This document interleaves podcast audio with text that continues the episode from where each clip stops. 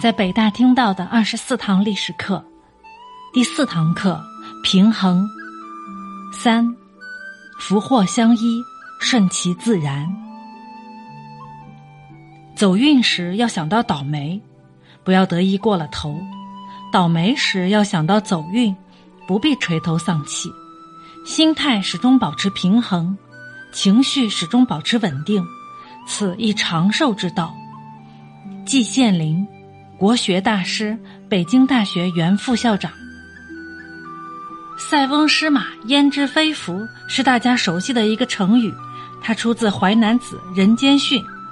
大概的内容是：古代在靠近边塞的地方住着一位老者，他家养了一匹骏马。有一天，马突然走失了，邻居知道后都赶来安慰他。老者平静地说：“怎见得这是一件坏事儿呢？”也许是一件好事的开端呢。过了几天，那匹马回来了，而且还带了几匹野马。邻居知道后，又纷纷向老者道贺，大家都认为这是一件喜事儿。不料老者却说：“怎见得是一件好事儿呢？也许是件祸事儿，也难说。”果然如他所言，几天后，老者唯一的儿子为了驯服一匹野马。从马背上摔了下来，摔断了一条腿。邻居们又来安慰老者，而他却说：“这可能也是一件好事儿。”老者的话后来得到了应验。几个月后，边关燃起战火，朝廷下令所有身体健康的年轻人应征到前线作战。老者的儿子因腿断而没有应征，而村里的其他年轻人。都被迫去了前线，结果战争惨败，很多家庭失去了亲人，而老者却是阖家欢聚。这个故事并不是告诫人们怎么去躲避兵役，或者说如何去规避危险保全自己，而是对福祸相依这一客观规律的诠释。通过故事，不难看出。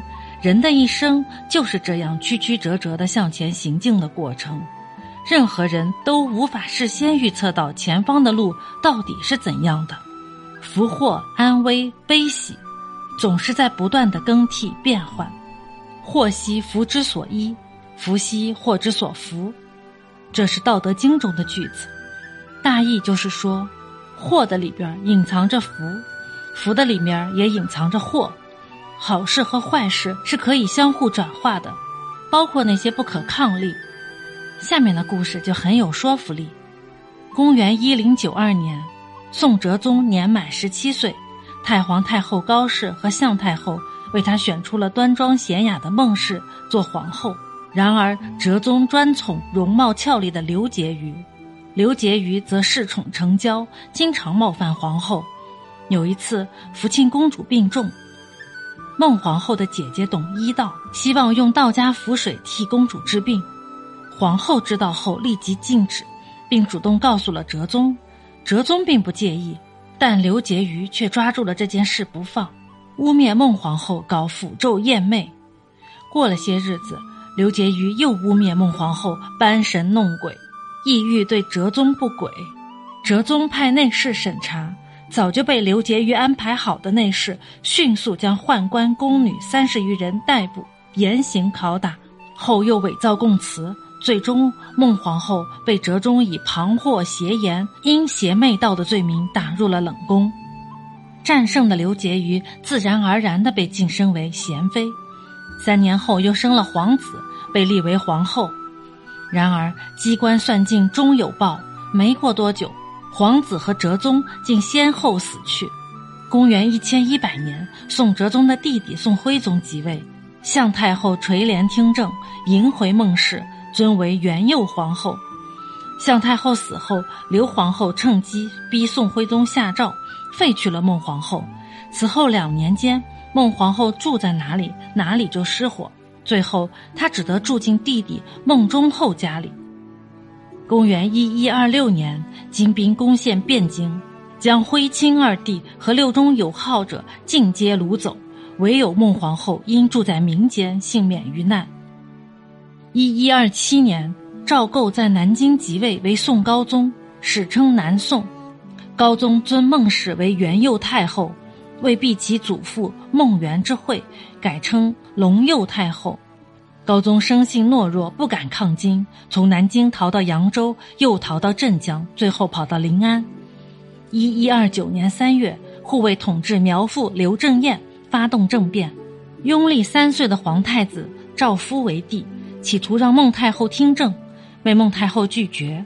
不久，韩世忠、张俊等平息兵变，孟太后因拒绝为叛军服务，再次脱难。公元一一三五年，孟太后患了风疾，死于越州行宫，终年五十九岁，谥号昭慈圣献皇太后。用某历史学家的话说，是孟太后这个被北宋皇室遗弃的女人，用自己柔弱的双肩，将宋代皇室从北方挑到了南方。宋太后虽在杭州仅半年时间，但却是极为关键的半年。它使得刚刚诞生且正处于风雨飘摇中的南宋朝廷避过了灭顶之灾。这既是南宋朝的福气，也是孟太后的福气。穷孟太后一生因福得祸，因祸得福，实在让人感慨万千。有人因祸得福，也有人因福惹祸。庄子中记载了这样的一个故事。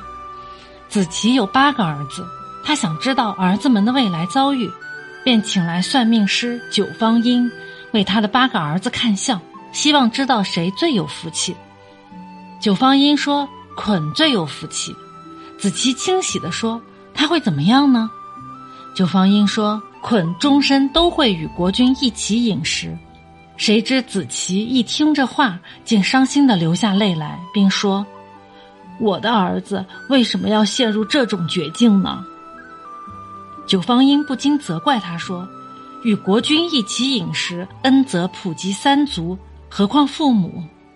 现在先生听到这样的好事，反而哭泣，这是拒绝福分。看来儿子有福气，父亲却没有福气。”子琪忙解释说：“你是不了解其中的道理啊，捆是真的有福气吗？”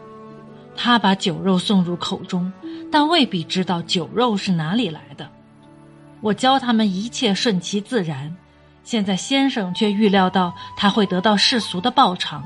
凡有奇怪的征兆，一定有奇怪的事情。这恐怕不是我与儿子的过错，而是上天降罪于他。我正是因此而哭泣啊！事情的发展被子琪不幸言重。没过多久，子琪派捆去燕国办事，在途中，捆被强盗掳走。强盗认为四肢健全的人很难卖出去，不如把脚砍掉，比较容易些。于是砍掉他的双脚，把他卖到了齐国。后来，捆通过自己的努力，担任了齐康公的守门人，终身都有酒肉可吃。然而，失去了双腿的人，怎么能算有福气呢？我们在面对一些事情时，也要以辩证的思想去看待，不论是身处逆境也好，还是置身顺境也罢，心中都要明白，安而有危，哀乐相生，福祸相依是一种客观规律。睿智的人会懂得人生的变数很多，我们只能以一种平和的心态去面对，以一份恬适的心境去体会。做到不以物喜，不以己悲，只有这样，我们才能站在一种人生的高度看问题，才能真正享受生活。